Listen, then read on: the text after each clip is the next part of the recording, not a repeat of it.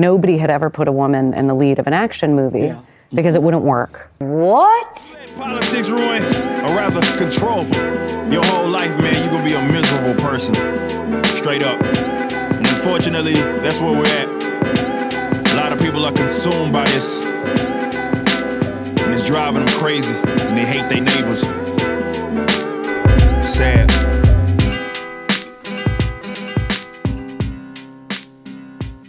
Well, what's up, everybody? Welcome back after uh, a short hiatus. It really wasn't that long. Uh, to the Underground for episode 121.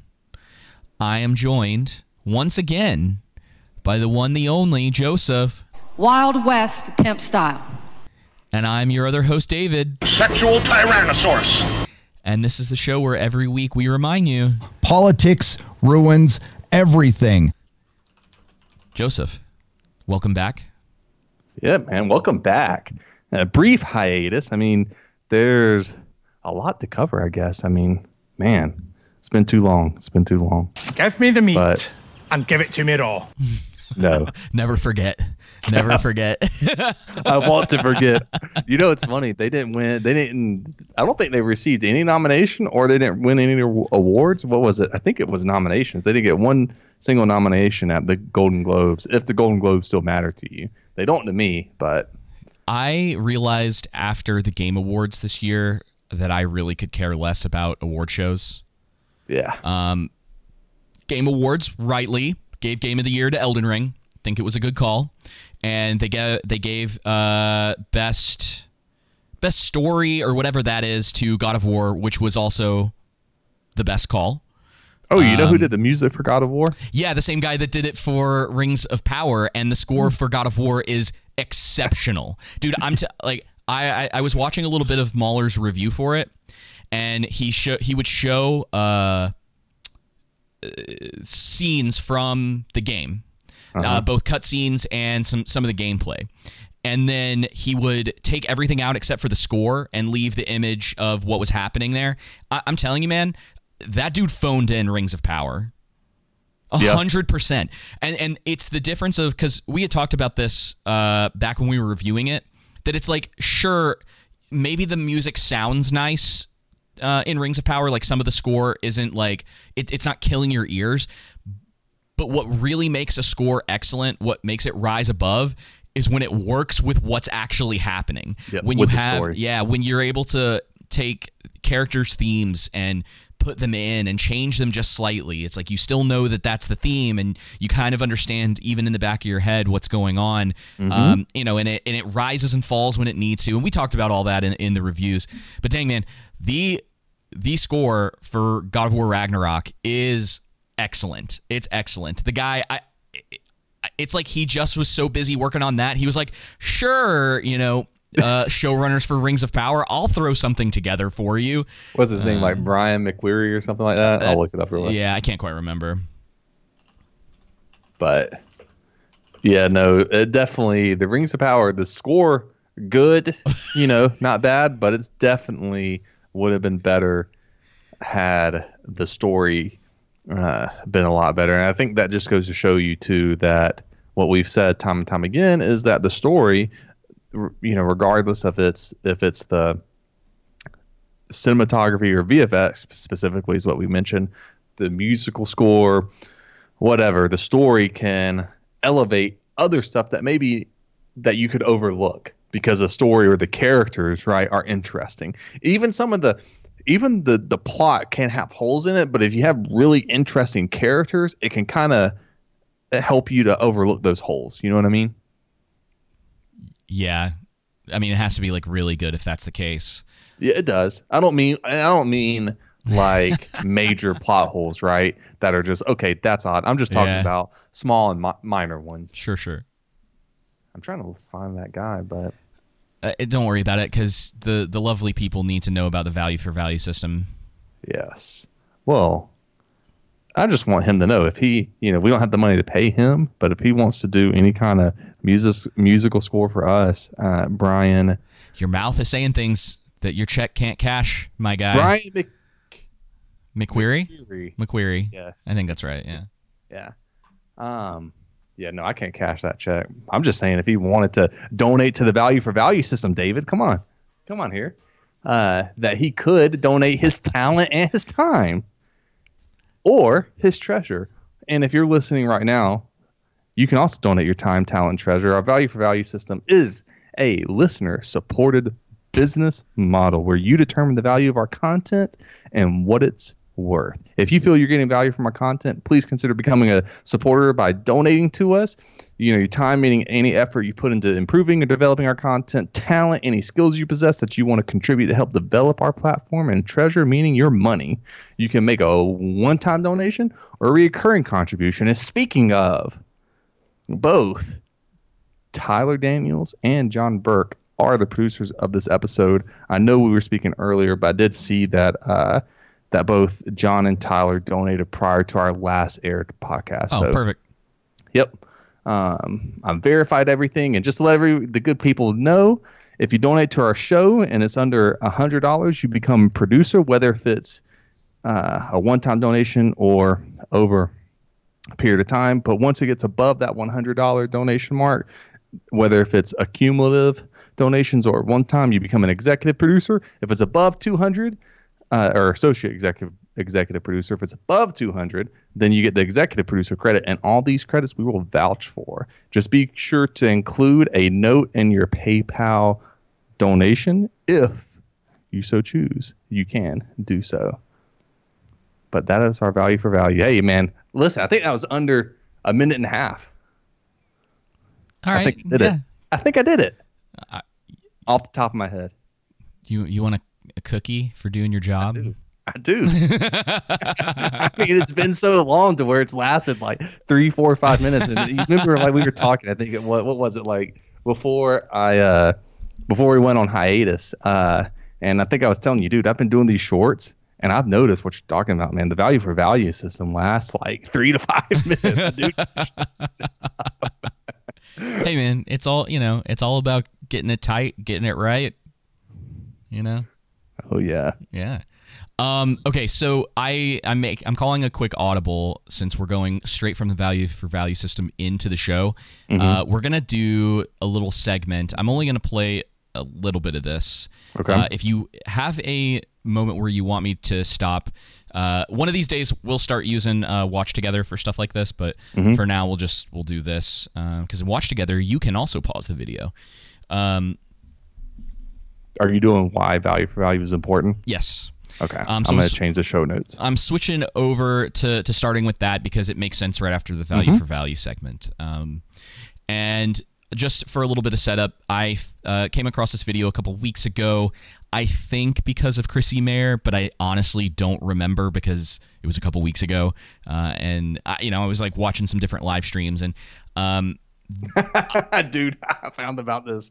Oh yeah, like three weeks ago myself. And um, so, as as many people who watch YouTube and follow different creators are maybe aware, uh, there's a company that uh, called I, I don't know if this is exactly what they're called, but uh, it's established titles, and essentially, I think what it does is that you buy a like for like a hundred bucks or something like that, and he, they may actually excuse me, explained it in the video.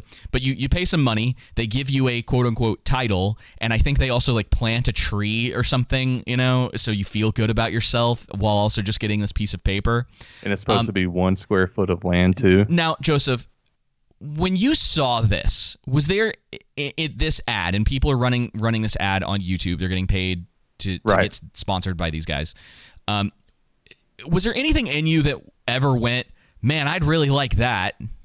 No, the first thing that crossed my mind is like, this is bullcrap Yeah. because the government would tax the heck out of this if you could actually, actually, you know, get land like this. Yeah, you know, I mean, so it, you know, I mean, it's not just the established titles too. It's the Kamikoto, uh, Japanese knives. Oh, the knives. Okay. Yeah, that I have a, a thing. Japanese. They're made in China. And, and that's the thing, man. Is like, I don't know if. So you have like the Raycons that I assume are just either mid or low tier uh, wire, like Bluetooth headphones. You have established titles. You have the Kamikoto knives. You've got um, Raid Shadow Legends, which is listen. I, Raid Shadow Legends. Official sponsor of the podcast. Yeah, I think they're a, a real thing. Shadow Legends. People still are pushing that. I think Ronda Rousey got a character in it. So I, I don't. That just arm bars everyone every time. yeah, that one is like a joke because there was a time where literally everyone on YouTube was sponsored by Raid Shadow. Like you couldn't watch anyone's videos without getting a Raid Shadow Legends thing. And so, uh, shout out to to Gundam for still being sponsored by them in particular. It's really funny to me. Um, but one of the reasons I wanted to talk about established titles is because Gundam was one of the the people who uh, was sponsored by them. Uh, now obviously this is no shade against him or honestly anybody that was selling this stuff. As far as I'm concerned, if you were uh, bought in to this whole idea of paying like a hundred bucks or whatever it is to buy a title, uh, you know, good on the guys who sold it to you because you know they're just make, they're making money. And if you want to buy a, a goofy like product like that, uh, listen, Hey, it's not their fault Yeah. that you, you know, it's like if anyone was actually mad about this being a quote it- unquote scam, it's like, Yeah. you know what I mean? Eh, I wouldn't say it's a scam. I always viewed it as a novelty novelty thing. You know what I mean? Yeah, like it's, yeah, I feel you. oh, It, it's you just know, not something I would spend money on. Yeah, exactly. And I don't think it's necessarily. Maybe I'm wrong on this. You, you know, anyone else, feel free to disagree with me. I really care less. It's not a hill I'm going to die on. I really don't think it's a scam. I just think it's a, like it's a novelty item. Yeah, and maybe the whole like now the Kamikoto scam- knives, that's a scam. Yeah, maybe the scam angle is specifically for um, YouTube clicks. Yeah, You know, because he calls it established title scam, YouTube's biggest con.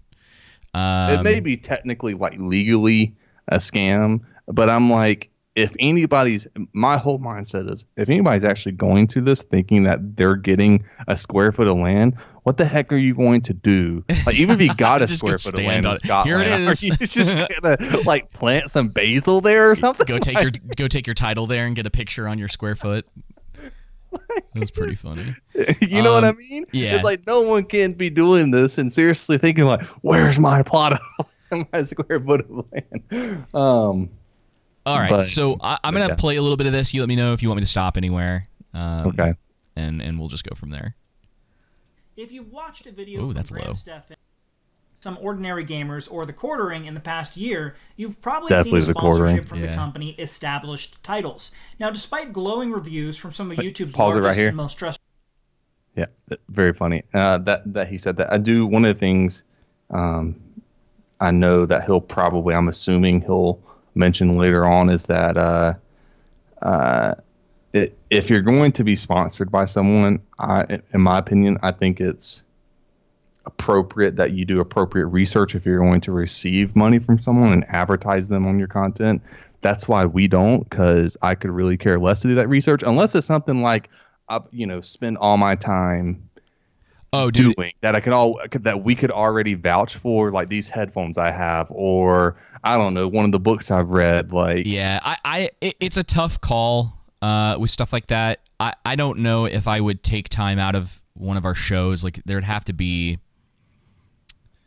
I don't know, if Ghost Energy Drinks wanted to send me a refrigerator and give me like a year supply of the blue raspberry ones, I put a fridge back here that people could see in the background, and I'd Yeah. like mention it every once in a while on a stream or something. It would be, but that's the thing is, uh, and and we'll get into it with this, but this is kind of a reason why we've decided to go with the value for value model because you just completely avoid ever having to deal with this kind of stuff where it's like, oh, you know, you, people find out like three years from now that Raycons uh, were causing them to go deaf or something. You know, you know, I'm making this up obviously, but blue raspberry is directly linked to cancer. yeah, well, there. I don't even think there's actually blue raspberry in it. They're doing some voodoo with those things, man, because it's it's That's just how I felt about rain and energy drinks for Yeah. a hot while. yeah.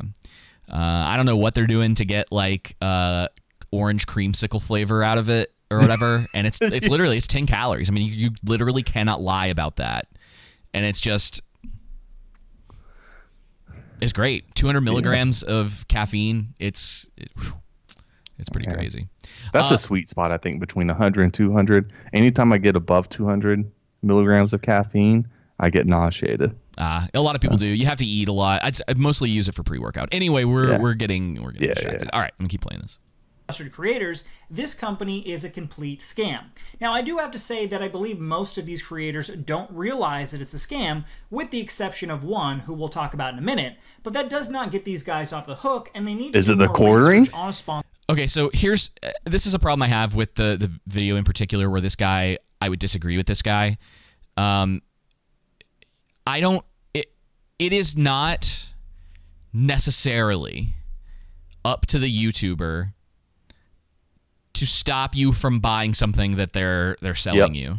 Like this is the weird thing that I this like where like personal responsibility sort of gets thrown out the window with a lot of this stuff as if if anyone actually bought into this it wasn't them taking the time to go sign up on this website, put in all their information, put in their card information and buy this thing.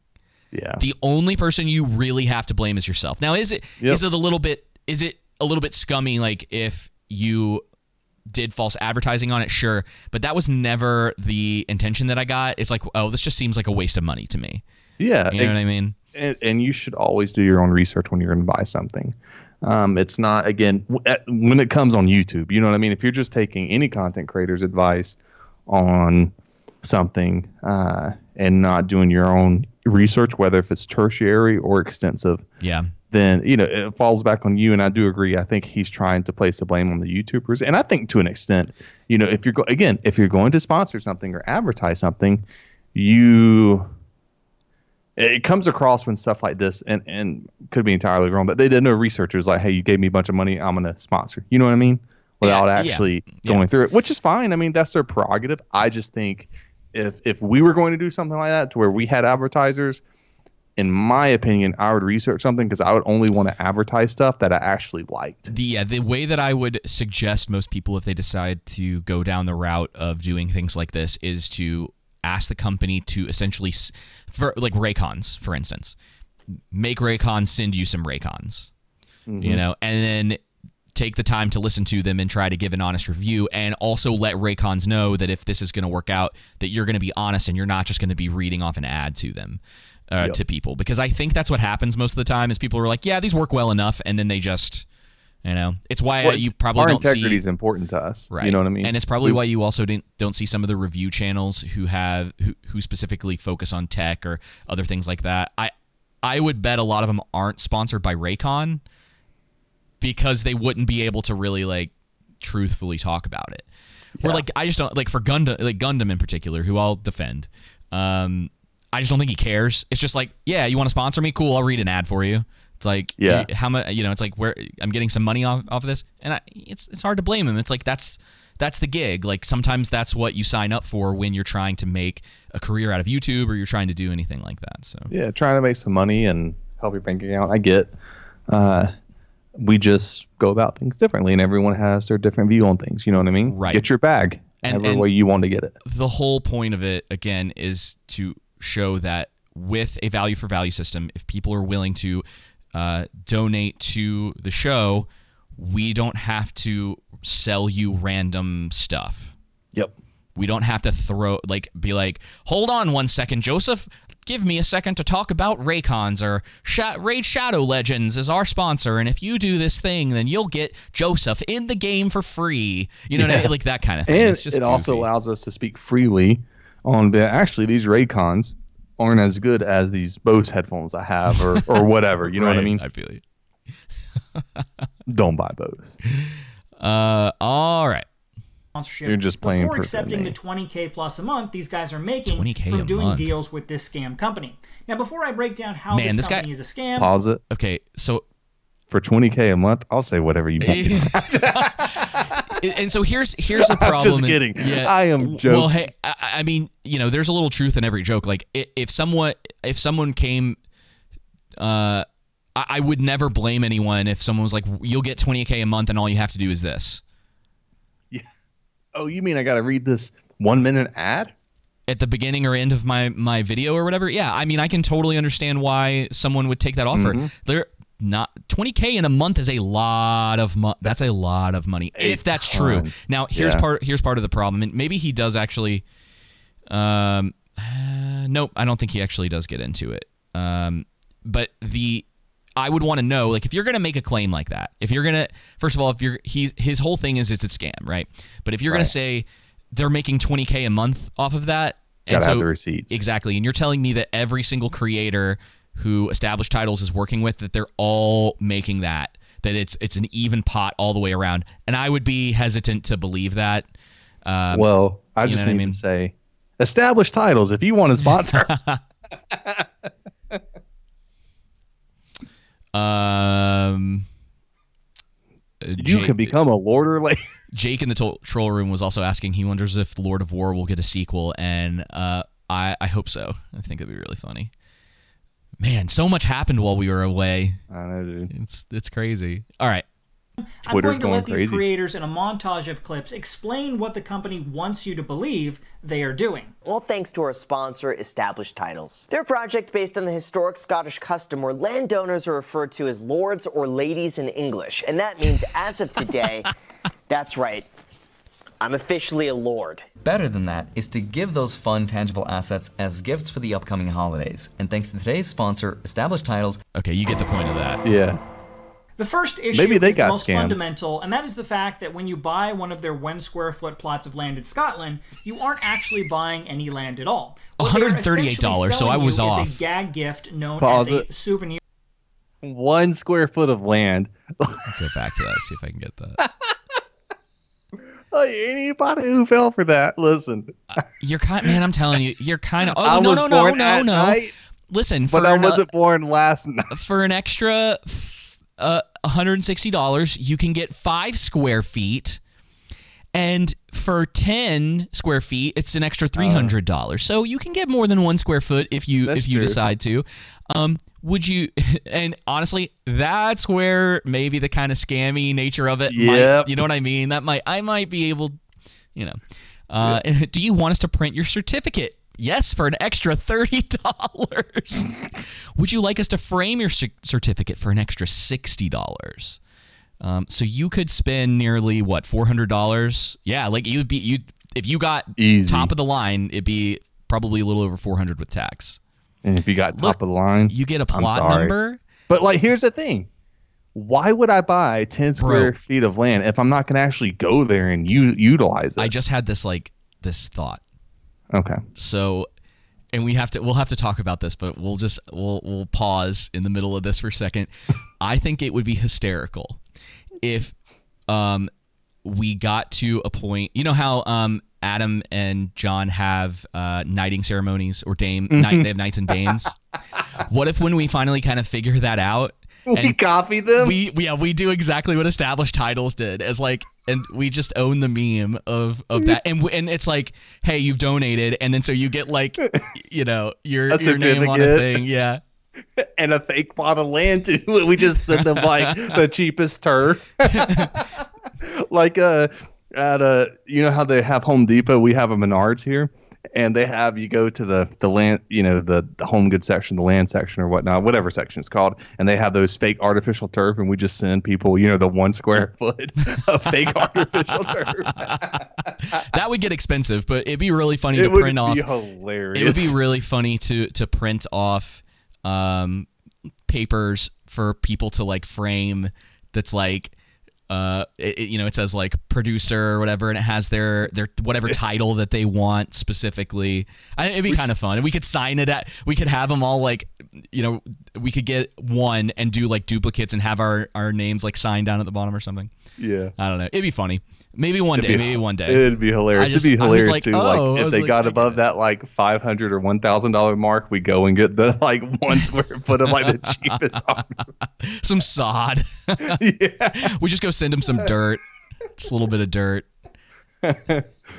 Oh man, Uh, that'd be too good. That's a great idea, actually. yeah so i i just wanted to i wanted to bring this up because again it it shows the potential for a value for value model where it okay it's going to take a little bit longer. You're not going to be like guaranteed i mean and to be honest you're not guaranteed a lot of money taking on sponsorships anyway especially uh In today's dep- climate, yeah, and depending on how they want you to handle it, because sometimes if you don't if if you don't get like sales essentially on that end, like on your specific link that they give you, if people don't follow that all the way through, then you don't really get anything from it.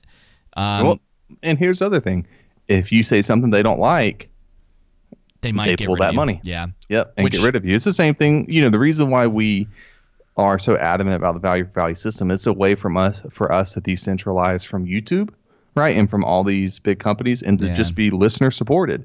We are only beholden to you. That way, if YouTube gets mad at us or anyone else gets mad at us, you know, if we had sponsors, we don't have to worry about their money.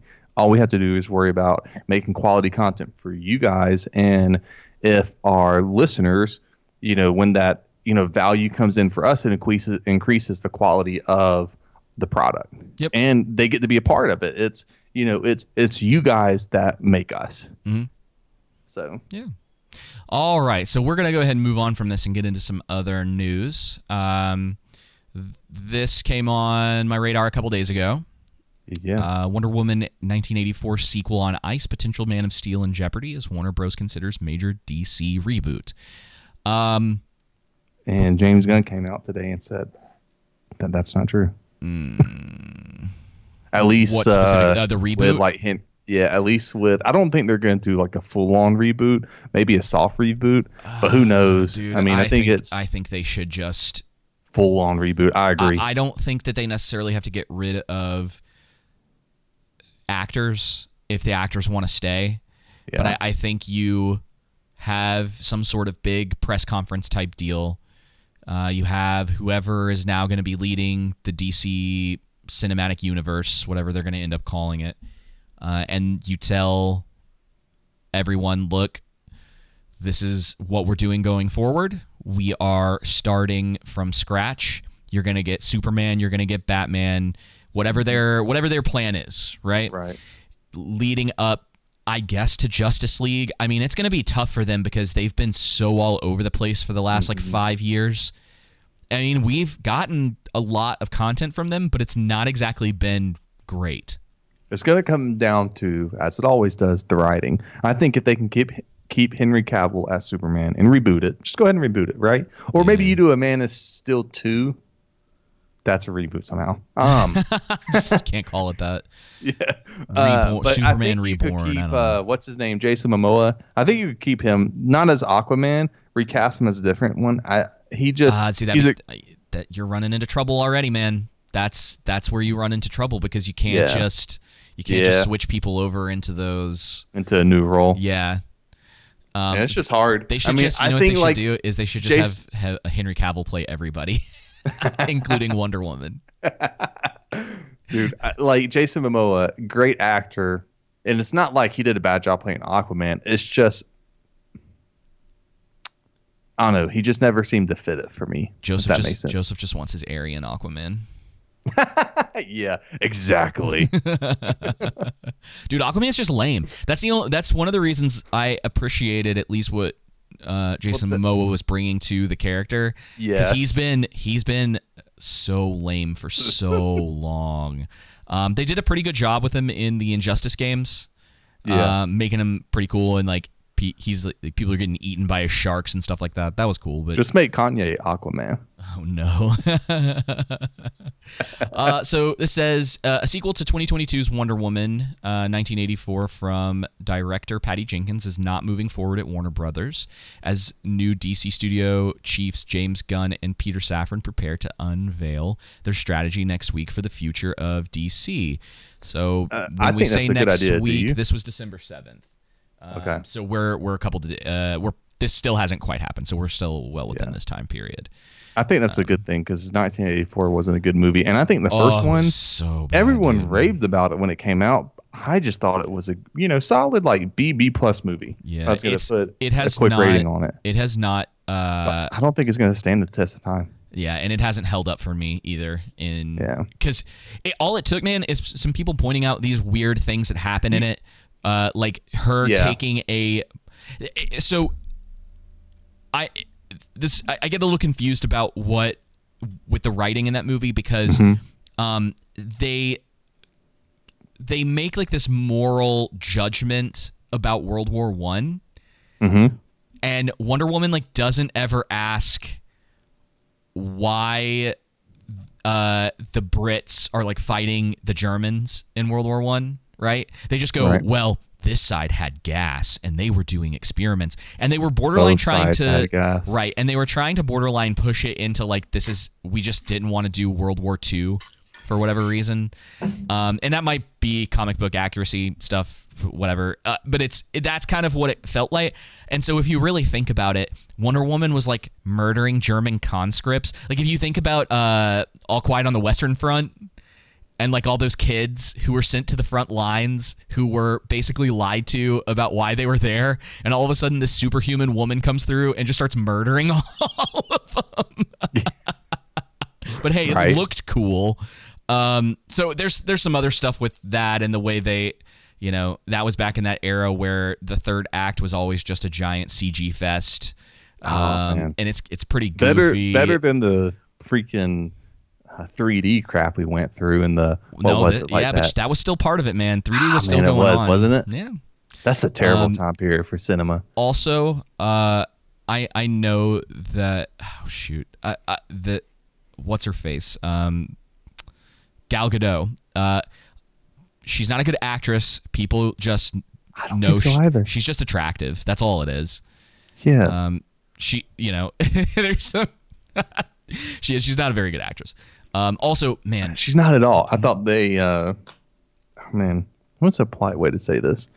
You know the no brick of wood, block of wood. That's it. You know, a block of wood. That's you know the nicest way. just- Because she just she she's just stale performances. Now I'm not sitting here saying I could be better than her. Obviously, uh, it's just I can't connect with the character. It's very what's the word I'm looking for? There's no complexity. There's no depth. Um, She's well, yeah. I mean, she It- kind of gets very, led like- around in her movies all the time. So you have that in. you know what I mean? No, I don't. You're just making weird. Well, no, like that- uh, that- it's very cookie cutter. Is that what cookie cutter means? yeah, like oh hey, I'm gonna do the right thing, and hey hey, you know we are friends. For those of you listening- friends out. For you, those of you listening to the podcast, Joseph is like moving his arms back and forth. You ever seen those old those old cartoons like that? I, I guess. Um. Oh, and then not to mention in uh, in 1984, she uh, uh, sleeps with a man without his consent while being possessed by another man, Oh yeah, and no one was like, "Oh yeah." Like, I thought that was weird. That just I got remember watching that. that just got by all of the the producers, by the editors. No one was like, "Hey, Patty, can we uh can we talk about this for a second? You know what I mean? This we gotta gotta cut this. It's not okay. Uh, all right. So it says, according to a studio insider, after Jenkins submitted a treatment for the third Wonder Woman, she was informed by studio leadership that it did not mesh with Gunn and Safran's emerging plans for the DC universe, and the studio would not make the project. Uh, curiously, on Monday, Wonder Woman star Gal Gadot posted to social media that she was so grateful for the opportunity to play such an incredible iconic character and that she can't wait to share her next chapter with you sparking widespread speculation as to what the next chapter would be uh, I, I imagine they won't get rid of her i, I mean look I, know uh, we were ragging on gal gadot but she at least look wise looks like wonder woman Yeah, she. It's very she- believable. It's the acting chops. Yes, they just need to to sit her down and and help her with her accent just a little bit more. Um, let's see. So it, I just it goes on. They talk about Man of Steel, um, uh, Black Adam. Uh, now Cavill and Johnson's future with DC is an open question, even though Cavill's was for a really long time originally this was not the plan. Remember, they were going to do the like the I think Ta-Nehisi Coates or someone was writing the script for a Superman movie, and everyone's like, "Oh no, what are they doing?" You know. So I guess he's back. You know, we've talked about the uh the Witcher stuff and all the drama that was going on around that. That that petition's almost 300k. Uh, not that it's going to matter because I think they came out r- recently and um, Lauren Hissrich. Mm-hmm. She said, "Please, everyone, continue to watch The Witcher because Blood Origin and the future of The Witcher depends on you continuing to watch our show." It's like, ugh. Dude, Yikes. she didn't give one solid reason on why to watch it. Not because the story's good, nothing that you know. This character's great. It's faithful to the source material. No solid, solid, legitimate reason. Just hey, so I can still have a job. Please watch. Yeah, show. this was the woman, and, and I'm pretty sure because we played this in uh, an episode last year uh, where she was talking about how essentially she was going to just stay with The Witcher and then retire afterwards. I think she said something like, "Oh yeah, we'll get like nine seasons, and then after that, I'll probably be done in the industry." oh man, it's so funny.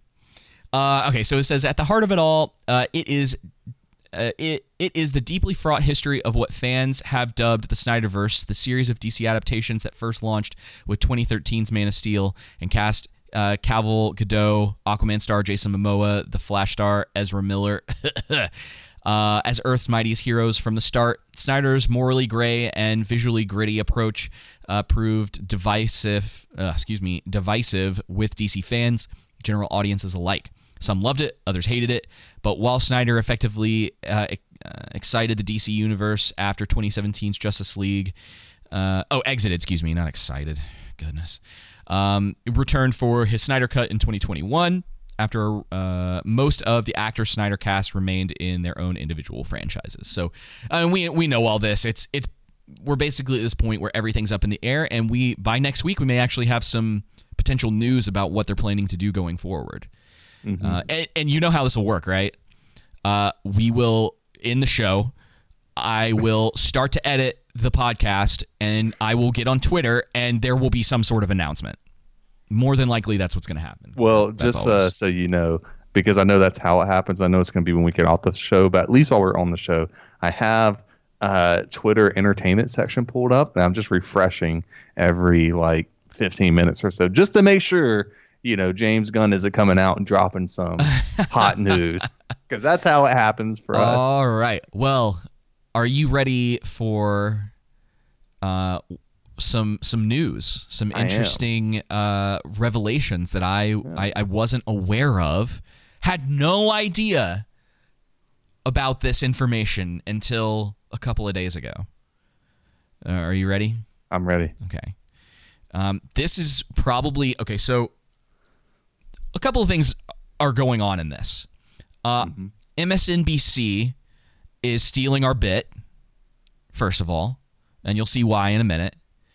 Uh, and not just our bit, a lot of people, but this is our show, so that's what we're talking about. Um, and uh, Jennifer Lawrence, who hasn't really been doing a whole lot of acting in the last few years. Um, Joseph, are you aware why she uh, semi-retired from acting? Was it something to do with Harvey Weinstein? Uh, not exactly. Okay, she had a it? personal reason for like something she wanted to go do. I don't know. You want to take a guess? Uh, She's an actress in Hollywood. She's leaving her acting career to go do something go specific. fight climate change. Almost activism. that was her reason. I'm pretty. I am. Hey, essentially the same sure. thing. Sure. Yep. Um. So we're gonna. 'Cause She had to go fight climate change on her private jet. So she Just to sits fly down. everywhere, David. Come on. so I can't remember how far I am into this this uh the, the report part of this, but essentially Jennifer Lawrence and Viola Davis of The Woman King, a very popular movie that came out recently, were sitting down together and Jennifer had something she wanted to let Viola know. Which is, hang on, before you, I just want to say something. Let me step on my soapbox here. Oh my gosh, you ruined the bit. I you did? ruined the bit. Oh, go then. you're gonna go into it and you're like, hold on, let me pause everything. No, well, I was gonna say is that like so many people went in on the Woman King not being historically accurate, and I'm like, when is a Hollywood movie ever historically accurate? Yeah, you're right, but you do understand that they what they did with Yes, the I understand. they just completely, right? yeah. oh, I know, I know. They changed it and Because you're twisted not it, you're not wrong. but like but this no, is like it's a like, level. This is like this is well, maybe not quite to that extent, but this is them taking a a historical event and trying to make the people who are doing incredibly immoral things into the To be good heroes. Yeah. right? Yeah. Yeah, I know. You know I what? I, that's that's the It's a bit different. that's the problem. It's not like with the Patriot, you know, where like that's a little bit off. And even, I mean, you could probably even say it's not on the same level of Braveheart, even though William Wallace wasn't necessarily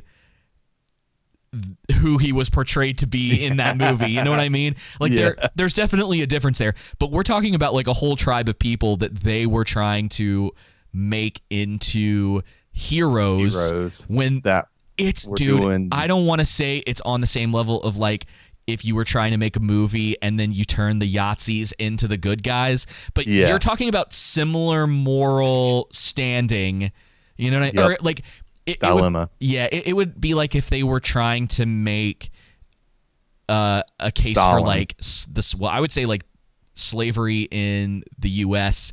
and being like, no, no, and, and like completely rewriting that and then pushing Yeah. that out to people, and then everyone was going, yes, yes, this is you know, Yeah. Even though this was obviously something that people weren't hundred percent aware of until the the movie came out, but it's Yeah. not to mention. Viola Davis said that if you didn't go see the movie, you were a racist. So Yeah. you know, it's like it's it's different. No, like Mel, I don't. Well, I don't think someone can send me that clip if it exists, but I don't think like Mel Gibson when the Patriot came out was saying like you're not an American if you don't go see my movie. You know, you know. He said a lot of other things that he probably He shouldn't did have say said, a lot of other things. but I don't think that was one that would would be really funny if that clip did exist. Someone send it to me if it's real. All right, so I'm gonna play this. The last thing before we go tonight Hollywood's heroines. Jennifer Lawrence, superstar, recently sat down with Viola Davis, star of the new action film Woman King, for a discussion hosted by Variety magazine. And one part of their conversation has been getting a lot of attention today. Watch this. I remember when I was doing Hunger Games, nobody had ever put a woman in the lead of an action movie because it wouldn't work. It- we were told girls and boys can both identify with a male lead, but boys cannot identify with a female lead. Oh, absolutely. And it just makes me so happy I every single dude. time I see a movie come Viola out Davis, that just absolutely. blows through every single one of those beliefs and proves that it is just a lie to Yeah. keep certain people out of the movies, to keep certain people in the same positions that they've always been in. I'm sorry, what? Did So that's not true. I don't like if uh, I can't wait for the memes with Jennifer Lawrence uh, going around, uh, you know, about lying and stuff. There was for a while, at least while I was out, there there's these memes going around about LeBron James, how he always embellished things or lies. Yeah. and he was, and one of them was like, "I was there at the first Super Bowl Oh, with dude, the Green Bay already- Packers." they already exist. It's basically Jennifer Lawrence invented blank. So it's like, oh, you know, it's like Jennifer Lawrence invented Hollywood. Jennifer, I can't remember what all of them were, but I, I was, I was watching a couple They're of so funny, some like live streams where people were just throwing them in there about all this stuff that she was the cre You know, it's like this didn't happen until Jennifer Lawrence came along. Um, you know, she's the founder of our podcast, didn't you know? Yeah, she Yeah, is. she created value for value. It wasn't Adam Curry that invented podcasting. It was actually Jennifer Yep, Lawrence. That's right. You know, She's the uh, the godmother, Uh, sure, sure, sure. Yeah, yeah. The pod mother. the pod mother. That's it. But yeah, I mean, obviously, this is. We talk about it all the time. And I think it hits home even more specifically with Jennifer Lawrence because I think she's just completely outside not only of Hollywood at this point, but of just normal people. It's like, how do you, as an actress, get on Variety, which it's great that Variety is just this, they're doing everything now, right? Um, You get on here and it's like. They're no, spooks. huh? They're spooks variety. Uh, I mean, maybe. I, don't- I it's it's just an odd it's an odd situation to see this come up where she's just like, oh, female leads in action movies didn't exist before I came along, and you're like, you're she's 33, and it's like, do did you never watch another movie? have you? It- it is crazy, man. Like you have Kill Bill, you have Alien and Aliens, you have. I mean, help me out here. Uh, plenty of movies. Uh, Terminator. That's another one. I mean, it's just ridiculous. So, trying to sit here and say this was the first action movie with a female-led, you know, action hero that was a blockbuster hit. Like, no, there's plenty. People just want um, well-written characters, regardless if they are men or women.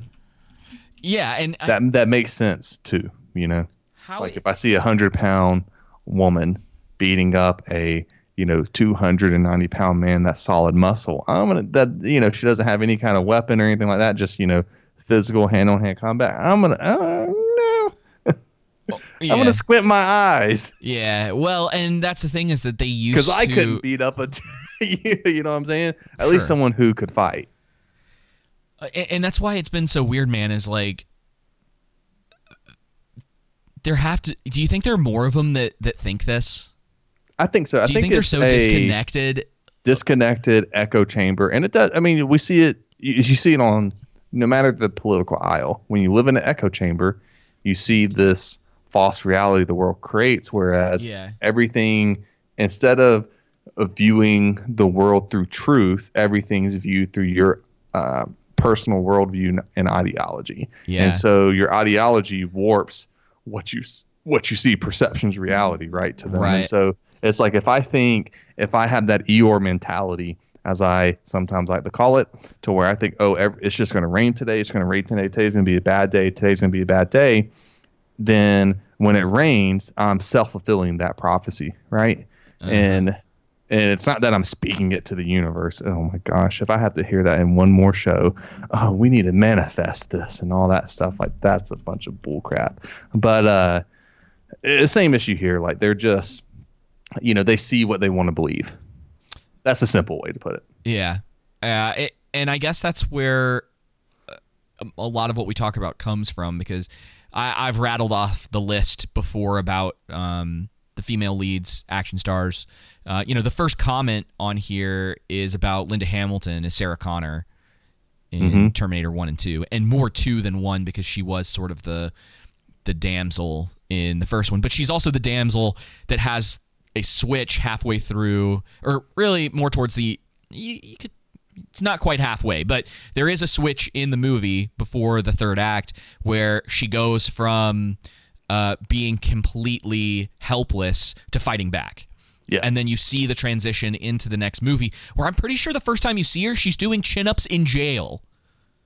You know, it's like there, there's there's uh you know some scenes of her where she's like loading an uh an M6 I'm assuming it's M16 I think it was fully auto in that and she's like smoking a cigarette like like loading up this gun to go to go fight uh the T1000 T T1000 sorry guys it's been a while. Um to go fight the other term the liquid terminator and Terminator 2 yeah.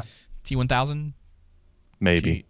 I don't know but i think can't remember. you know it's just Sorry. uh, her being hyperbolic and i think just again you know um seeing what she wants to believe i think yeah. that's it and And- and- Viola Davis over there being like yeah yeah there definitely weren't I mean, who is having honest conversations in California at their level? Yeah. You know, I was right by the way it was the T1000 thank you troll Nice.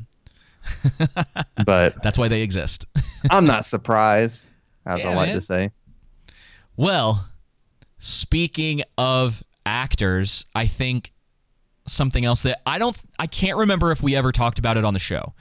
But I distinctly remember having a phone call conversation with you because I, I Mhm. like I can see it clear as day when we were having this, and I, I don't think um, Rings of Power was over yet. We may Uh, have talked about this on the show. I think we just, did, but I just can't. I can't recall because we talked Yeah. about a lot of things uh, with that. But one of the things that you and I had talked about in one form or another was that as this show started doing worse and worse, and as time went on, pe- people who were acting in the show were probably going to take a look at the next five to eight years and ask themselves do I want to be tied down to the rings of power for that long?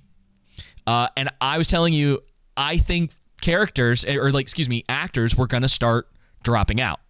Yep. Well, do you want to read the tweet? yeah, I'll read it since I sent it to you. Now, who who is this? So, Joseph Mowley, who plays Adar, probably the most interesting character in the story. Um, again, not that there's a high bar, but uh, I think. it, uh, would you say he was the most interesting character? Um, I, I liked him in Game of Thrones. well, uh, he's he is leaving the Rings of Power. And so he says, I love my time exploring. I loved my time exploring Middle Earth and diving into Tolkien's mythology. I'm so honored that the character was liked. He cared deeply about telling you his story. Though as an actor, it remains my wish, my job description, to explore new characters and worlds. Though as an actor, it remains my wish, my job description, um, maybe he meant to put is to explore new characters and worlds. Wishing yeah. all the best to cast and crew for season two. I'll be cheering you on from the sidelines, which basically Dude. was him saying, "This show sucks. I'm not going to be tied down to it for longer than one season. Yeah, Peace." This is the same thing that when when Henry Cavill was asked what he thought about Rings of Power, and he was basically like, "Oh, well." Uh, he's, I think there. he said, yeah, he said it looks nice, and I like that more for Clark girl or whatever. and he just and he's like, let's move. Like he just doesn't want to talk about it. Uh, I think it's I think that's really funny. Yeah. Um, yeah. So he's he's done. Um, he, I I don't know for certain, but he was one of the most recognizable people in the show. Mm-hmm. One and, of the big stars that they pronounced because of his Game of Thrones right time. Yeah. Now I wonder if we'll ever may this will probably be 10 years down the line. Maybe longer. But i wonder if we'll if after all of this is said and done if any of the actors will eventually come out and be like y'all were right. And if because I, I you gotta wonder yeah you gotta wonder if any of them have seen like one of Gary's videos or like someone yeah. who has done a video out like out there.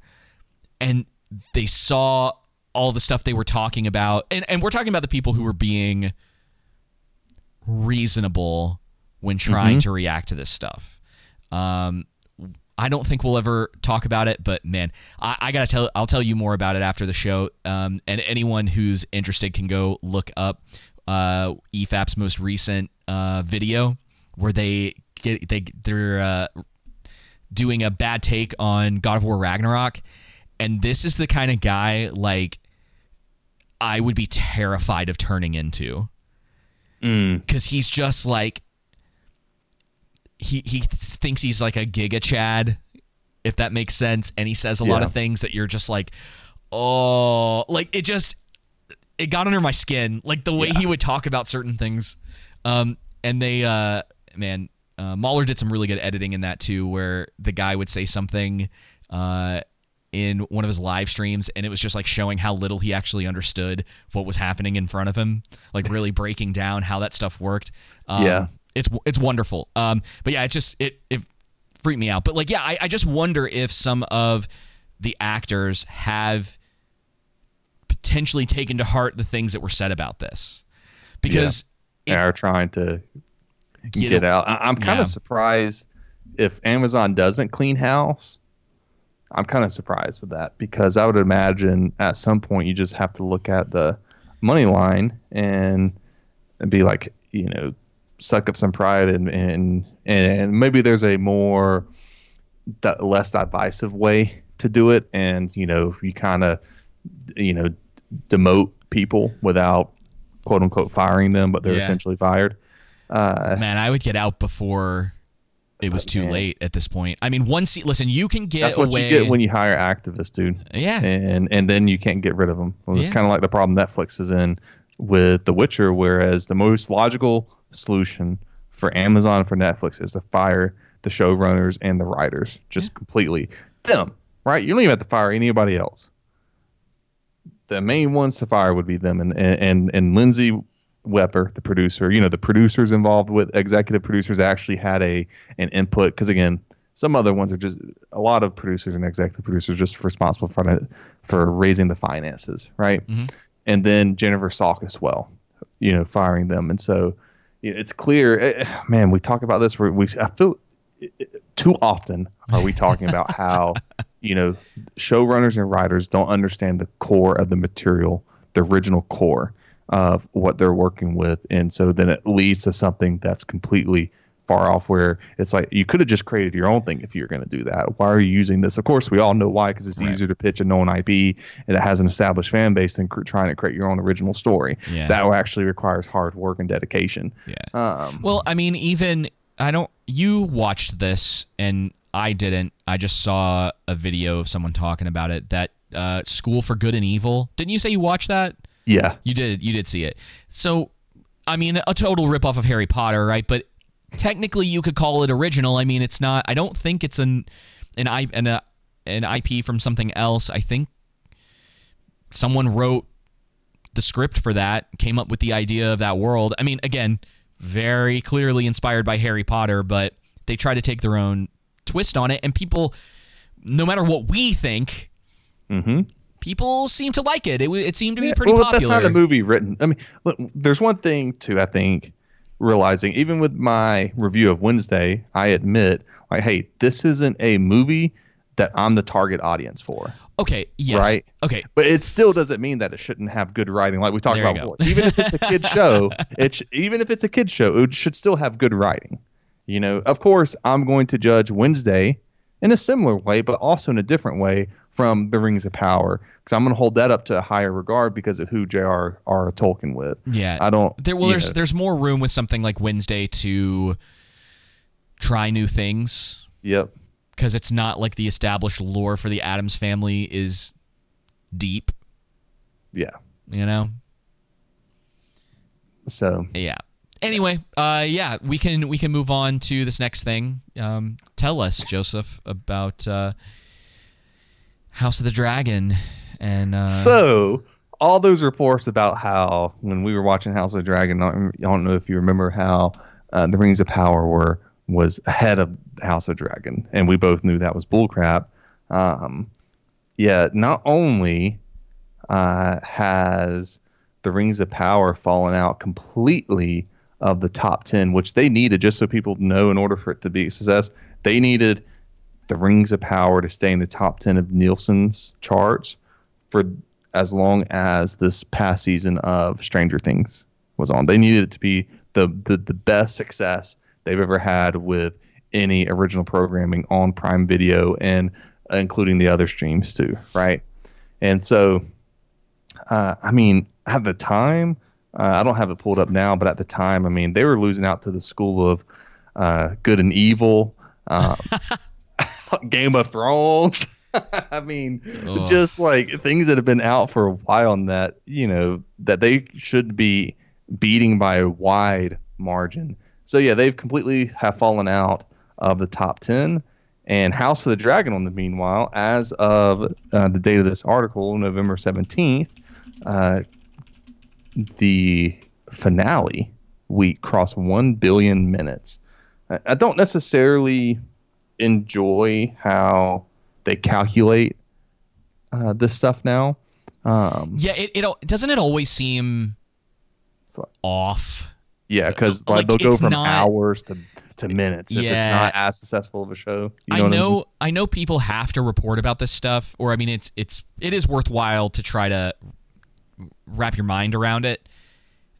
Sometimes I have a hard time wanting to fully believe the numbers that are coming out about certain things, Mhm. you know?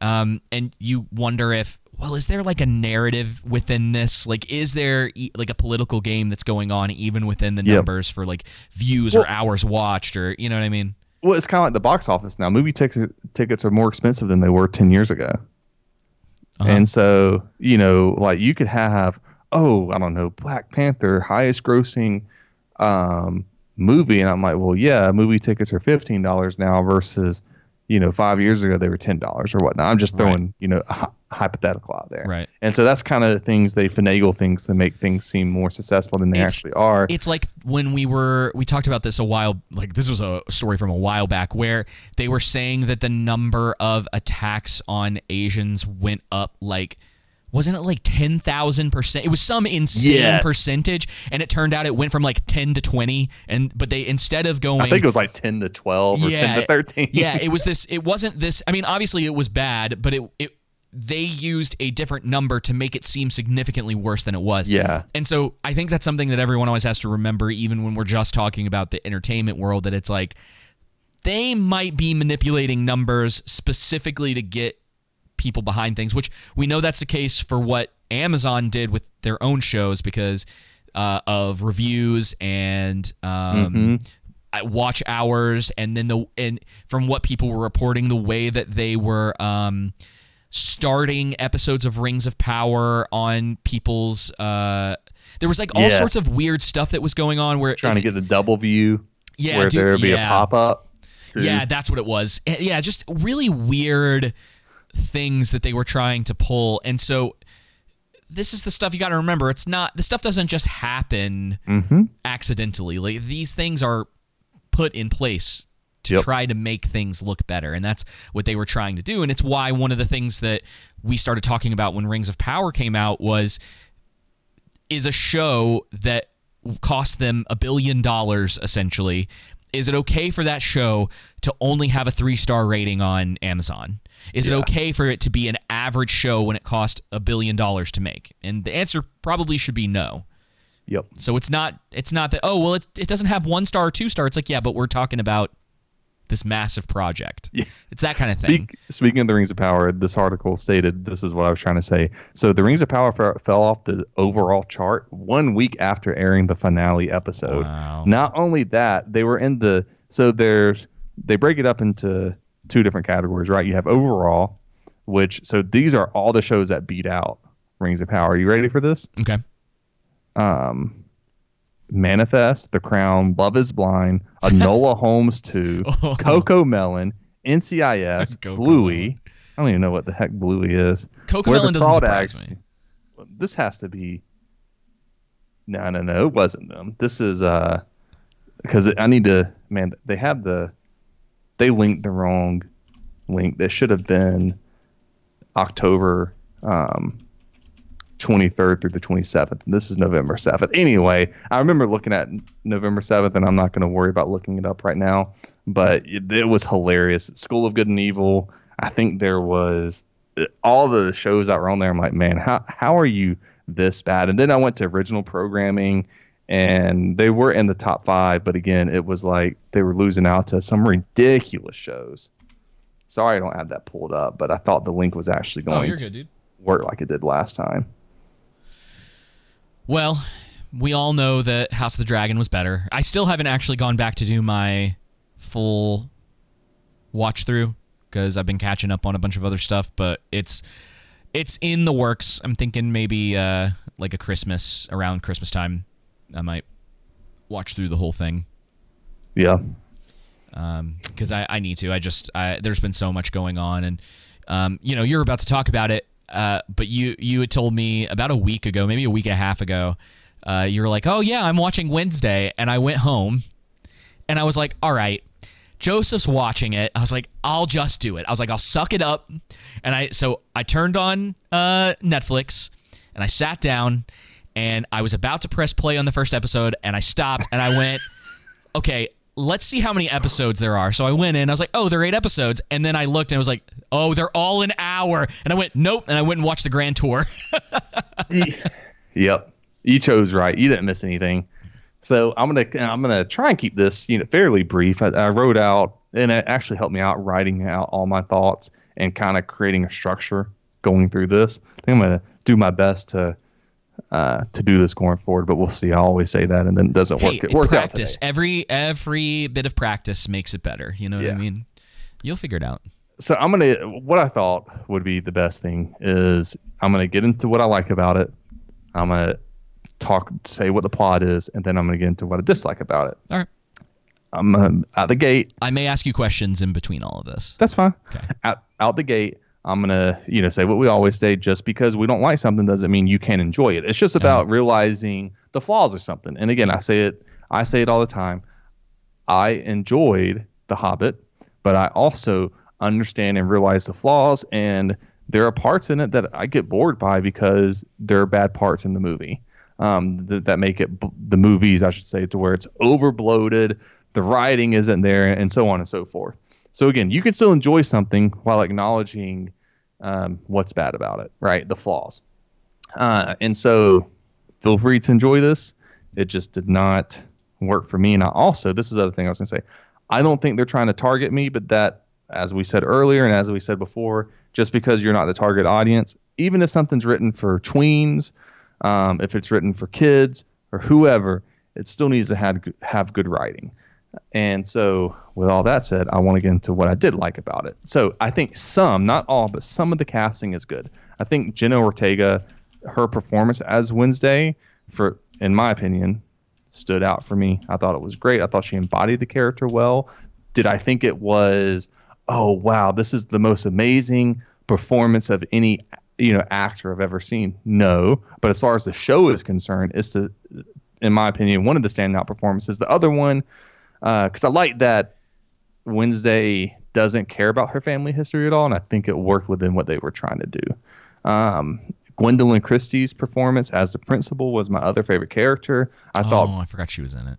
Yeah, yeah, she did a great job. Um, and I think uh, I'm gonna stop here. Spoilers. I'm gonna spoil this thing. If you don't want to hear any spoilers at this point, then you know, cut it off here. So far, so far, back. the poll that I put out of "Will you watch Wednesday?" is 100% no. So that's hilarious. But uh, so uh, did you do that in our community? Oh no no no. Okay. Well, I'm gonna I'm gonna click yes because I already have. I'm not allowed to vote, so. Um, but so her performance was good. I think they killed her off though. Her them killing her off, in my opinion, was a bad decision. Gwendoline Christie. Yep. Well, dude, yeah. it's par for the course with her, unfortunately. Except yeah. with, except with Game of Thrones. Um, and she made her performance may be better than Jenna's. Um, oh but uh, I really like Gwendoline Christie as an actress. Uh, bringing Christina Ricci, who played Wednesday Wednesday in the Wednesday, uh, that's that Southern coming out of me. Wednesday, Wednesday, uh, Wednesday in the '90s movie, uh, I thought was a cool, you know, throwback so, to it. So she's in it. Yeah, I guess that. Yeah, yeah she's course. in it as a new character though, obviously. Oh. Um, and uh, I thought there were some good throwbacks to the previous movies in the show and the shows, or and the show, I should say, uh, around the Addams family. You know, such as a snapping. That's an easy thing, though. You're not going to really get that many bonus points for me for that. But again, um, trying to find positives here. Uh, but the plot is essentially Wednesday joins Nevermore Academy, which is a school for the supernatural. Supernatural meaning werewolves, vampires. They have like faceless kids and other kind of like outsiders and outcasts, right? Uh, so it's basically school for the outcasts. Um, and keep going. Original. Well, it's like not like there's like 500 other shows. Okay, like if you're if you're Fate of the Links yeah. on Netflix, it's literally that. If your school is the school for outsiders, all of the outsiders are at the same school. Of there's no way they're all just going to be outsiders at that point because then no one would be talking to each other. Hey, well, don't say anything else because we'll eventually get to that. Oh man, uh, it, it, plays a part where well, you'll see. At Nevermore, Wednesday and her friends must must solve a series of mysteries surrounding monsters and murders. That's the plot essentially. Um, and I think there are not necessarily with the um, mystery, right? because it was terrible. uh, but with, I think the idea of what they were trying to do, I understand. I think it's a concept that could work, but it works as long as you understand, you know, the, the premise, the bedrock of what undergirds Addams family and why it's been successful for so long. And as we've said, you know, the, the showrunners and writers fail to understand the core where of where the original lies and therefore they create these bad shows and movies for the most part. There are rare exceptions. Okay. Uh, and so, why do I dislike Wednesday? Well, Tim Burton and the other writers and directors seem to not understand the fundamental concept behind the Addams Family's success since the first comic came out in the late ni- 1930s. Now, I know you don't know this, but I actually, um, my mother was a big Addams Family uh, fan, so I watched um, all of the uh, multiple times too. Um, the original Addams Family show in the 60s, I believe, right? Um, and then I watched the I, see, I saw all three of the Addams Family movies, um, but especially the first two. The third one's not that good, um, not good at all. But I think, and even the animated one is, is terrible too. And they and, and this one isn't good. Wednesday isn't good either. And they all the the first two movies were good. Although I think there's a is it the second movie? I think there's an argument to be had that there's a bit to where they don't even understand the fundamental concept behind the Addams family as much as they should, as I would want them to. Uh, but so what made the comic show in the first two movies in the 90s successful was the satirical element underlying the Addams family. Normal to the Addams family was seen as what, David? Weird. And weird was seen as normal to the family. And the characters were also committed to this concept. The characters had no self realization that they or their worldview was wrong or off. They didn't have any self awareness and they thought that their neighbors around them were weird. Um, and of course, as we're watching as an audience, we know differently, and that's what makes it so comical, right? So, um, you know, when you have you, Wednesday wanting to torture Pugsley for whatever reason, or you know the um, uh, whatever. Uh, so when like I remember one episode was like the truant's officer came by and he was questioning Gomez on why the kids weren't at school, and goes and go uh, Gomez replied, um, "Well, they're you know six years old or whatever. What are they going to do?" And the truant's officer says something, and it's like, "Well, uh, you know, you don't want them stupid when they're twenty, you know." Says something about 26, and then Gomez says, "Perfect, they can go to school when they're 26 or whatnot." Um, okay, so, so based, hang on, you're you're you're losing me a little bit, but okay. who is Go who's Gomez? So Gomez is the father of the Addams okay. family. I right. apologize. So you no, have it's, it's Morticia. Okay. Yeah. You have Morticia, who's the mother. Gomez, who's is the father. Uncle Fester. You have the hand. Right. Um, Frankenstein. You have Wednesday, and you have Pugsley. And Pugsley um, is Pugsley, her brother. Yeah, her brother is the youngest, right? Okay. And so um, of course, and you know when you look at the the TV show and the the first two movies in the '90s and even the third one, um, when normal people enter into the Addams family world, they have to defend their worldview versus the Addams family macabre worldview. So the neighbors have to defend normalcy, and they often fail to do it in a comedic way. Um, and so you know, kind of like the charm or redeemable aspect of the Addams family is that they are a strong supportive unit too. Right. So despite being macabre, they love and accept and support each other. So the show misses these points. They miss this point by having Wednesday resent her mother hmm. and father in the show. And isn't isn't her her father like didn't he murder someone or something like that? Isn't that like well, a whole it, in the show it's he, he doesn't actually murder anyone. It's a possi you know it's it's presented you know as a possibility and she thinks he did. Wait, ends but, up that he didn't. Yeah. What? He, yeah. But this is the best part. Like more so morticia is like so wednesday's mother morticia yeah. is sad and gloomy the entire time due to wednesday resenting her right?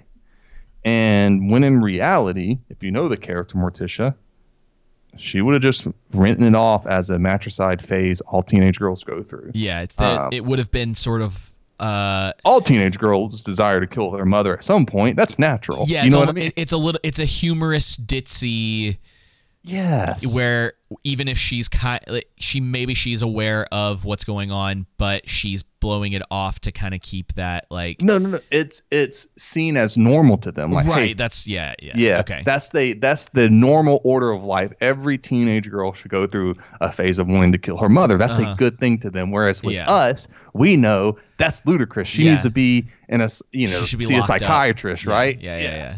Yeah, that's the whole thing. What undergirds the um, Addams family and understanding them is that So is that missing from the show completely?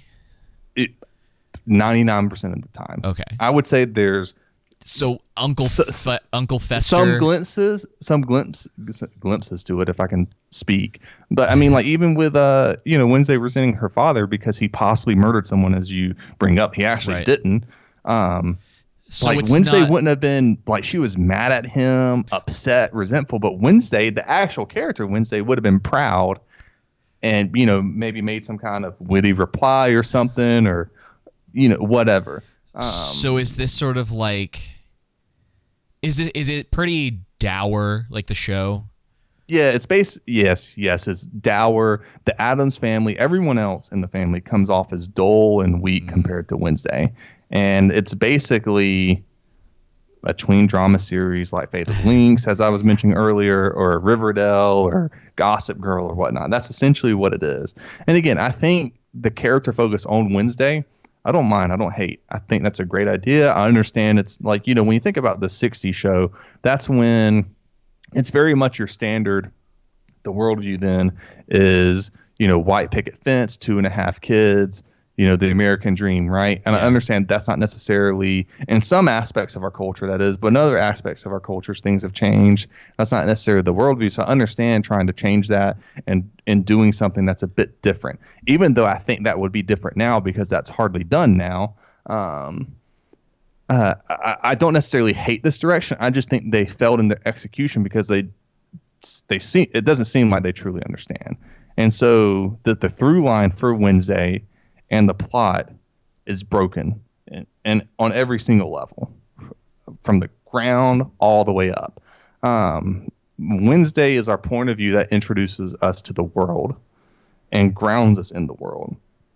In the beginning, we get Wednesday plays a violent prank on a student with piranhas and is sent is, is Oh, expelled yeah. from that school and is sent to Nevermore, school for will children who are various monsters, right?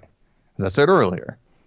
Since Wednesday is a human going to a supernatural school, she comes off as normal. Now they they, they try to maybe uh, make her supernatural because she has visions. We'll get to that later. But uh, so it's like she come off she comes off as normal where everyone else is weird. And again, I think there maybe you could potentially make that work. But again, the whole point of the Addams family is that they're the weird ones who believe that they're normal and the and their worldview is normal and they see everyone else as weird. They don't have that self realization that um you know, oh, what I'm doing is actually strange or funny or off.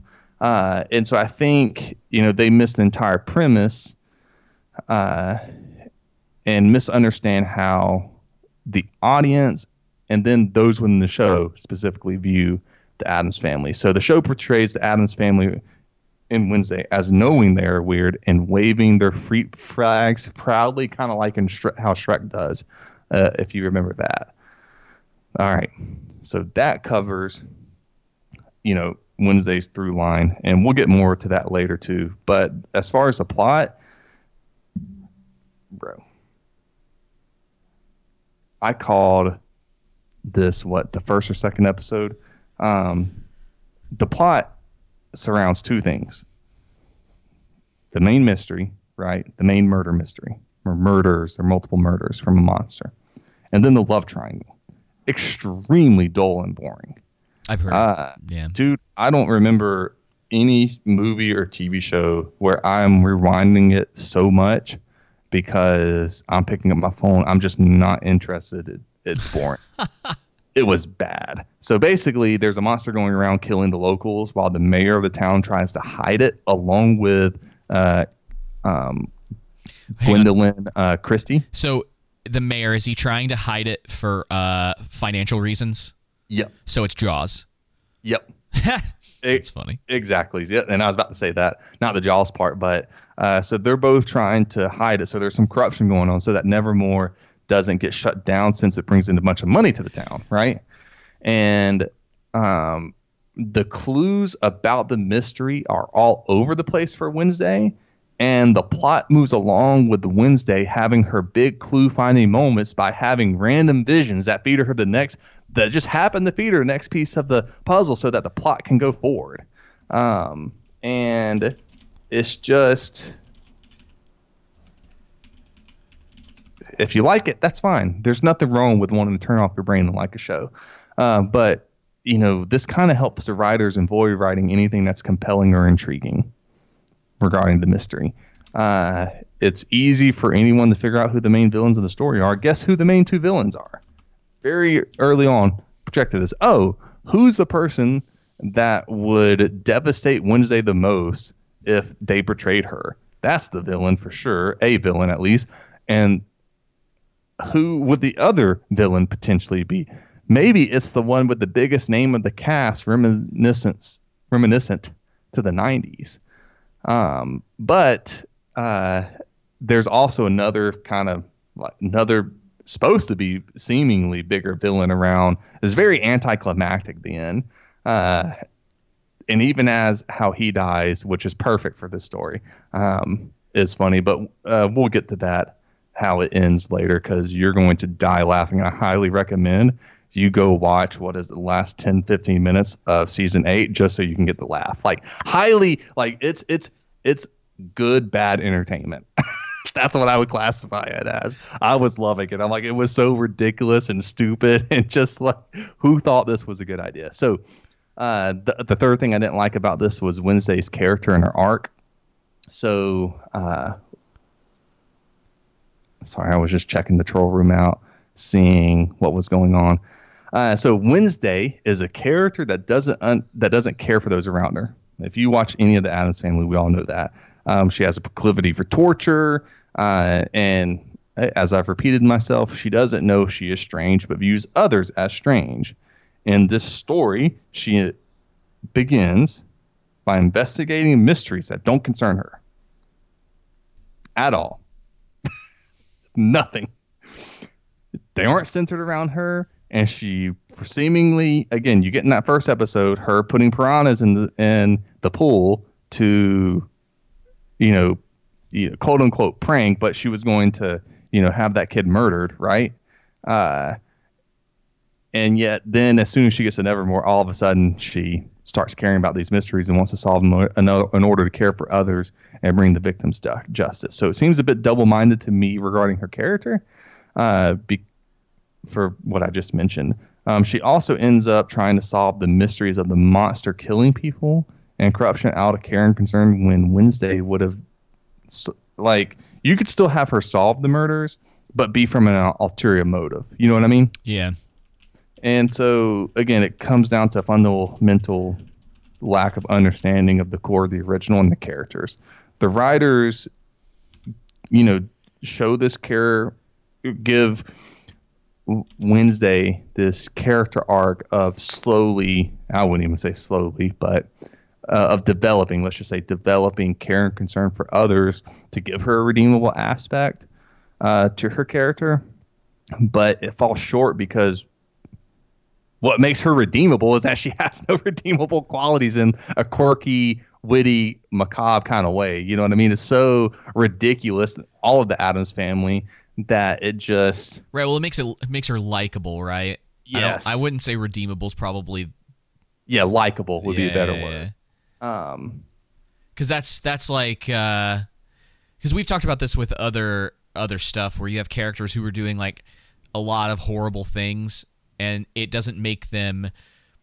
Uh, people like the characters not because they're the good guys, but sometimes it's because of the things that they're willing to do. Where you're like, oh dang that's crazy or like the links yep. they'll go to in in certain situations it's it's that kind of thing and you know with wednesday i imagine what is supposed to be endearing about her character is the humor that comes out of all the things she's doing not because she's potentially doing terrible things. And we'll get to that. It's not, and I don't even think it needs to be rated R. Um, I actually don't think it needs to be rated R, but it's not dark enough and witty enough for that. It's very juvenile in the writing. Uh, but again, like I said, we'll get to that.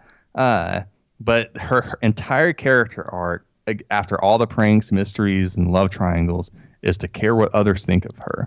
Wednesday learns that instead of being obtuse and withdrawn, and withdrawn, she should be more open and caring and not stand out. She needs to appreciate the people in her life that care about her instead of disregarding them, which I can understand that last bit, you know, maybe caring a bit more. But I- think that's still kind of forgetting the premise of the original, right? Um, and so basically, she needs to be like all the other kids. And my whole point in bringing that up is that if her morals line up exactly with the other kids, then what's the point of her character? You know what I mean? Because that's not the point of the Addams family. They have different morals. And again, I go back to, you know, we know their morals are wrong. Uh, it's uh, outlandishly wrong in a comedic way how macabre they are and and everything. Yet they see themselves as normal and others as strange. And so that kind of grew into that success, right? Like when Pugsley, for example, in the show wanted to in the 60s wanted to be a boy scout Morticia and Gomez had a psychiatrist come over because they were concerned about him wanting to go camping. And so, you know, things like that. Uh, what's else? Oh, there's, oh my gosh. There's this character, Eugene, who is nerdy, weak, and timid, but also smart. And he gets picked on by the bullies. They decide to give Wednesday another redeeming art by making her stand up for him. And for a random reason that I can't really remember anything given in the show. She just randomly, I believe, correct me if I'm wrong in the troll room if you've seen it, but uh, she just randomly, just sincerely, According sincerely to the, the poll, likes him. they don't know. Yeah, and cares for him. So, yeah, I mean, you know, she's supposed to be a character that has a wicked sense of humor and lacks care for others.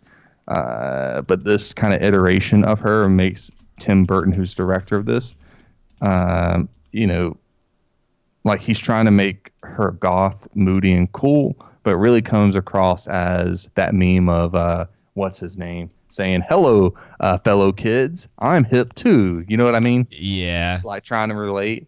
Uh, and so the dialogue is putrid.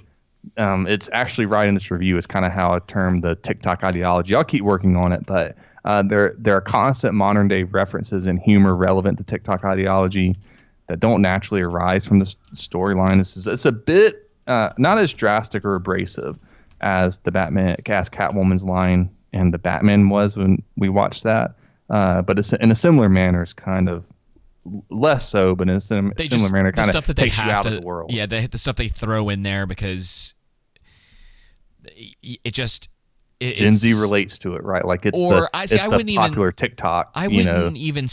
Well, I mean, you would, you would know better because you actually watch the show. But if you're going off of like the Catwoman thing from Batman, Mhm. it's like they throw that stuff in there to check a box, not Yeah. necessarily because because that line that Catwoman says in Batman sort of goes counter to the movie. yes, very much so. If I remember, it's been a while. Um, I thought it So- did. It took me completely out. I remember when we reviewed it, and it took you out. It's kind of like I immediately was, came out of uh, the movie. It, it was just such a cri- it's just cringy. That's it's Yes. really what it, you're just like. Oh, of course they and because it's I I've it doesn't said naturally flow. There's nothing Yes. that Mhm. flows within the story that makes it organic. So where it's like, oh, I see how she got to that point.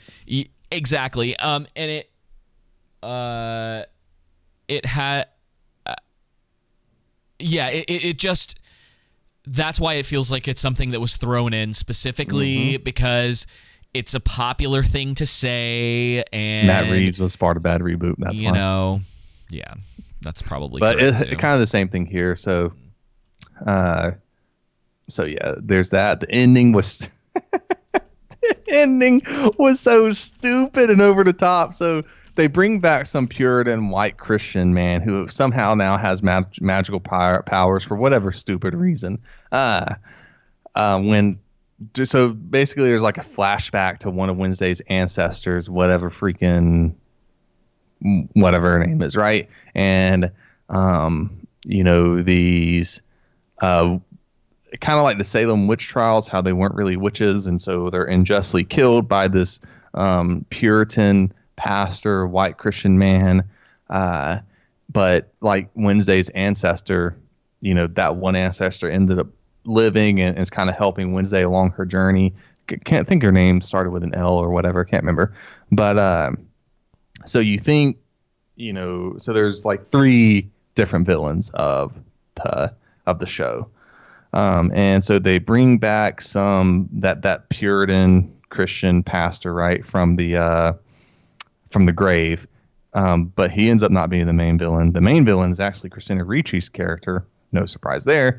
Uh, who ended up so like Eugene, one of the characters I was telling you about, that's weak and timid and whatnot, comes back randomly, um, and uh, throughout the entire season, he's been like taking care of these bees or whatnot. Apparently, he has some kind of superpower that he can control the bees. Now that we're aware of, that's first time mentioned in the show after you know some pretty good conversations regarding uh, the bees. And uh, they attack. He has them attack Christina Ricci's character, and instead of running, she just takes her gun and starts shooting the bees. Dude, I was rolling. I'm like, that's so stupid, but it's so stupid. It's funny. Um, it, you know, the other minor things to wrap this up is that uh, some bad casting choices. A lot of the casting uh, comes off as a block of wood, um, and, and with forced, very forced dialogue, kind of that. Uh, we don't leave friends behind. That's not what Hummers do, and Hummers is one of the groups there, uh, one of the friend groups there. One of the one of the groups is called the Hummers. Yeah, like uh, Wednesday and Eugene's friendship. I think it's just them. They call themselves Hummers. And I can't remember the reason or whatnot, but and again, it's very. That's what I mean. It's okay. Oh, juvenile writing. I can't think of the term I'm looking for right now. But the other thing that I thought was odd is that Tim Burton. Uh, I think he only directed half the season, bro. Like his directing style doesn't come through at all. He probably- Maybe in I- some of the big eyes of the monsters, Uh-huh. but dude, the the VF, VFX in this show again, I could look over it. The writing was better. It's not like too terrible bad, but it's pretty bad. Yeah. Um, maybe better than, maybe slightly better. than I put it on par with The Witcher. It is Netflix. They're not putting a lot of money behind any of that stuff. No, Some I some but of the stuff that this they did in The uh, Witcher. You did remember better than Stranger Things. The last season of Stranger Things, I've heard. So it's definitely going to get a season remember two. remember what we were talking about people lying about numbers? I I just I just don't believe it. I'm sorry. No, I so Jenna in the troll room said that uh, I fell asleep trying to watch it. I literally. Oh no, are you talking about Andor Yeah. instead of? Uh, okay, Yeah. okay. I was about to say I No, fell you asleep keep watching forgetting Wednesday. that you keep forgetting that the poll says, "Will you watch Wednesday?" Wednesday is no at 75% and yes at 25% and you're the only person that said yes. um, I well, was I asking actually did fall asleep watching Wednesday. I was asking the troll room uh, what they were currently watching. Um, out of I just, curiosity, you know, so. so. yeah, overall bad. Let me know if you think different. I just don't get, other than the acting performances of Jenna and uh, Gwendoline Christie, I just don't really see what's to like about the show. It's the aesthetic. much. Yeah, the aesthetic. I That's mean, what- that's what- the well, dance scene was nice, but Yeah. Only even her love interests, is, you know, their acting is bad. I've seen p- people criticize Jenna's performance, and while I d- I don't necessarily, you know, think that all the criticisms are wrong regarding her performance, it's I think it's less to do with her ability, and because I, I still think she did fantastic in my opinion. Um, you know, embodying the character. I think it's more to do with the directing and the writing and stuff like that. You, you, an actor is only ever going to be as good, for the most part, generally speaking, as the writing. you haven't seen Bodies, Bodies, Bodies yet. Well, the writing wasn't good in that, was it, David? Uh, n- no, but that wasn't the acting wasn't either. that. Yeah, Or there's uh, some really bad lines in in uh, Wednesday that make it was like so cringy. yeah. But again, I'm not the target audience. I'm not, you know, 12 years old. I think that's their target Oh. target audience. Th- I'll tell you what I know of this show. So it's that dance from prom or whatever that was. Mm-hmm. Um, and also everyone in a conversation about uh, the sexualization of a minor, even though Jenna Ortega is like 24, 25, something like that. Um, but obviously she's portrayed as, you know, a, a young girl in, Oh, in this yeah. show. Um, and then other than that, it's everyone else who is now in love with actual Jenna Ortega because they realize that she's attractive in real life. I guess Yeah. she, uh, yeah. I, I'm not gonna speak to the Wednesday thing because that that might just be a uh, difference in perspective um, with the whole her aesthetic in the show. Um, but yeah, so that's kind of all I hear about it. Like no one from so far from what I've seen, no one's like, yes, this show is excellent because it's well written and the characters are great and the storyline is great and we love these things. It's mostly an aesthetic thing. Uh, and they're into the whole like goth, like goth, goth girl, like that, that whole, that whole, whatever. Yeah, no surprise. Yeah.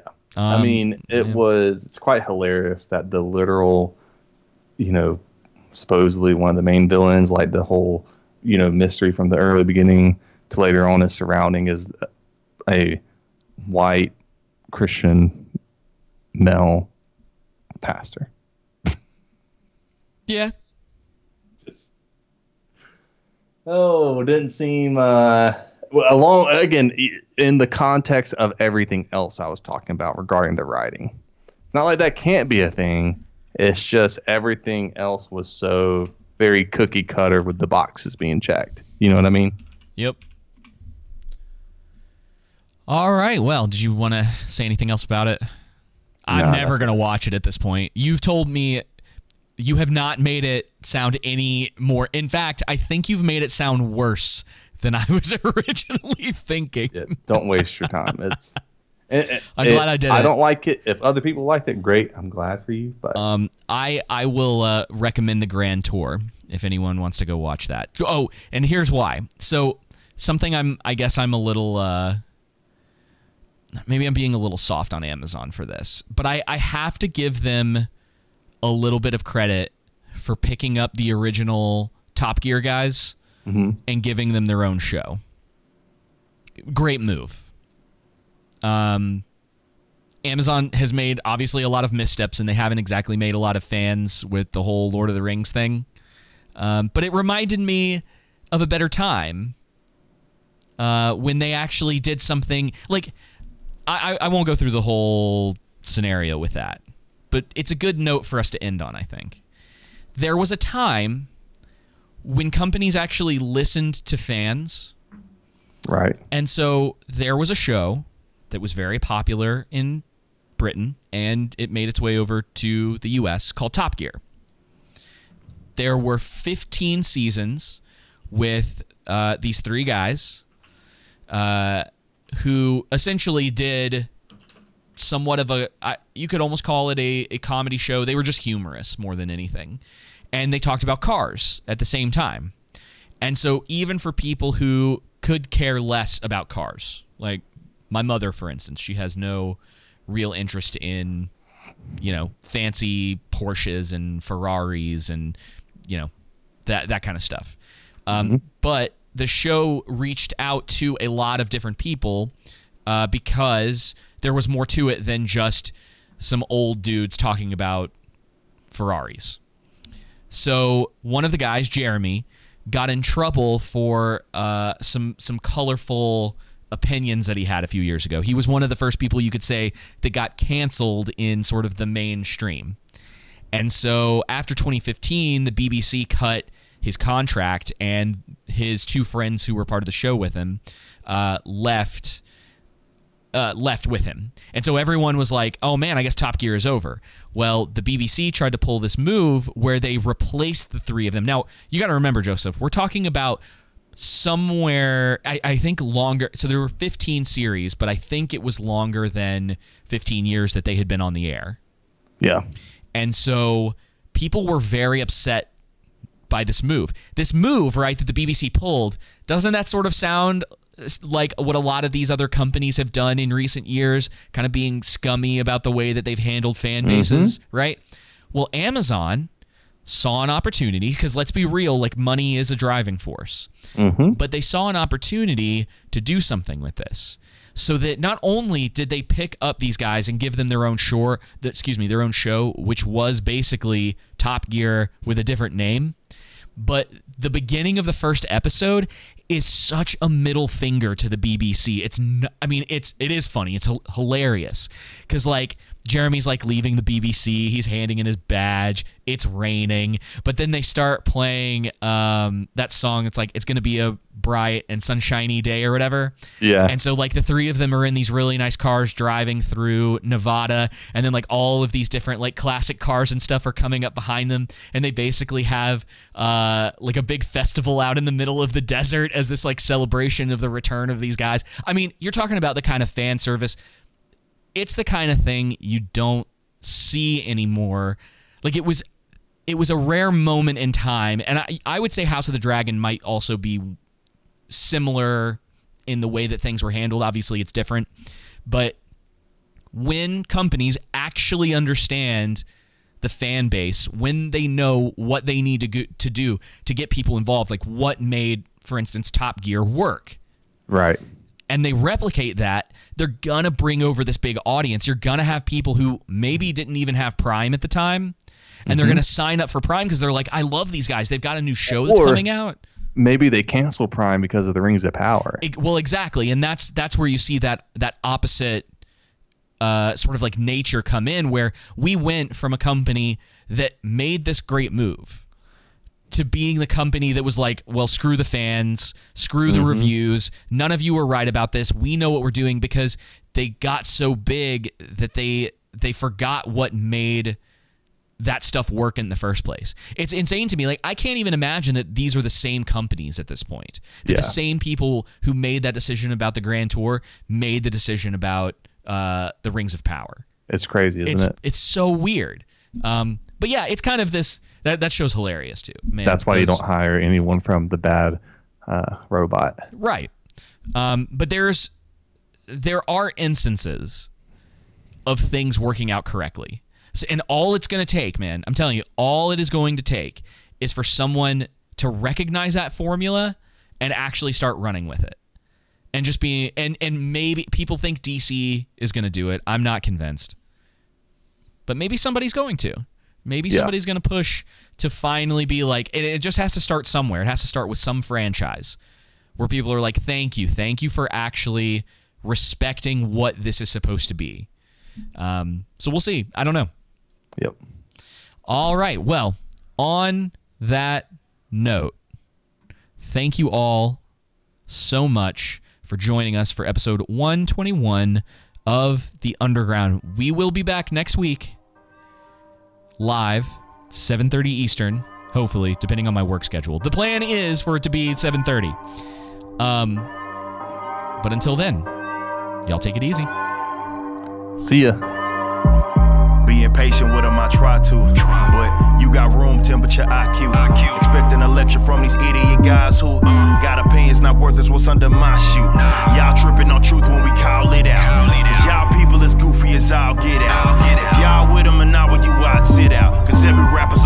now, mad at a pitch count. Throwing heaters like my soul's beat up. No people focus on hoaxes in the shows he book. And I'm hoping to open doors and I got foes and such. But I know that I'll be opposing to the goal. I must start attacking my brains lashed in. Same way that I game is the same way of the backhand. All the pain that I bring up is like the pain to the Batman. I'm back cracking. Whack trends claiming they rap fans and backtracking. Give a crap about the what's his face. Only thing you out rapping is a sandwich at Subway. And y'all just so happen to welcome beef on my lunch plate. And you are a disaster, and this can only go one way. And you steady flashing guns in your music vids. And I know you do it for the fun, but what you doing is abusing every rule. Of course, you can use it quick. You're showing the world you don't know what you are doing, kid. Why would you waste your time you can be so much more? So much more.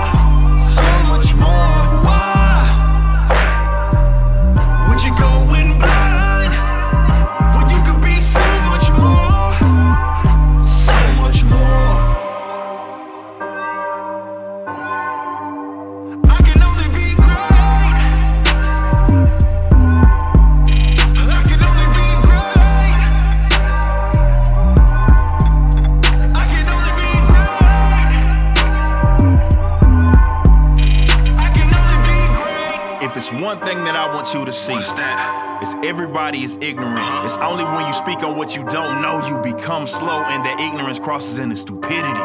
Yet I'm still spending my energy debating enemies that tend to be idiots, really inept politically, that don't have the depth or wit of me. Oh well, it'll be co-chance in hell, so riddle me this. How am I supposed to take you serious when all of your positions are socially expedient? Thinking you a rebel, but at most you obedient. Opposing opinions make folks be belligerent. A cult and religious, so you know what's on CNN and vote what you told by the folks that got a sentence missing. Oh, you a hypocrite, and I'm in awe, cause the diversity you advocate is not in thought. You get away with it cause you placed in a freaking chamber with echoes ringing, surrounded by a bunch of brainless. Your aim is yet all the same shame, cause you ain't slick afraid to relate other things, cause you Landon, weak and pathetic, you epitomize. Politic ties, cause you scared to be criticized. Ancient trick, you ain't say this, you afraid to unplug from the matrix. Basic. Why would you waste your time when you could be so much more? So much more.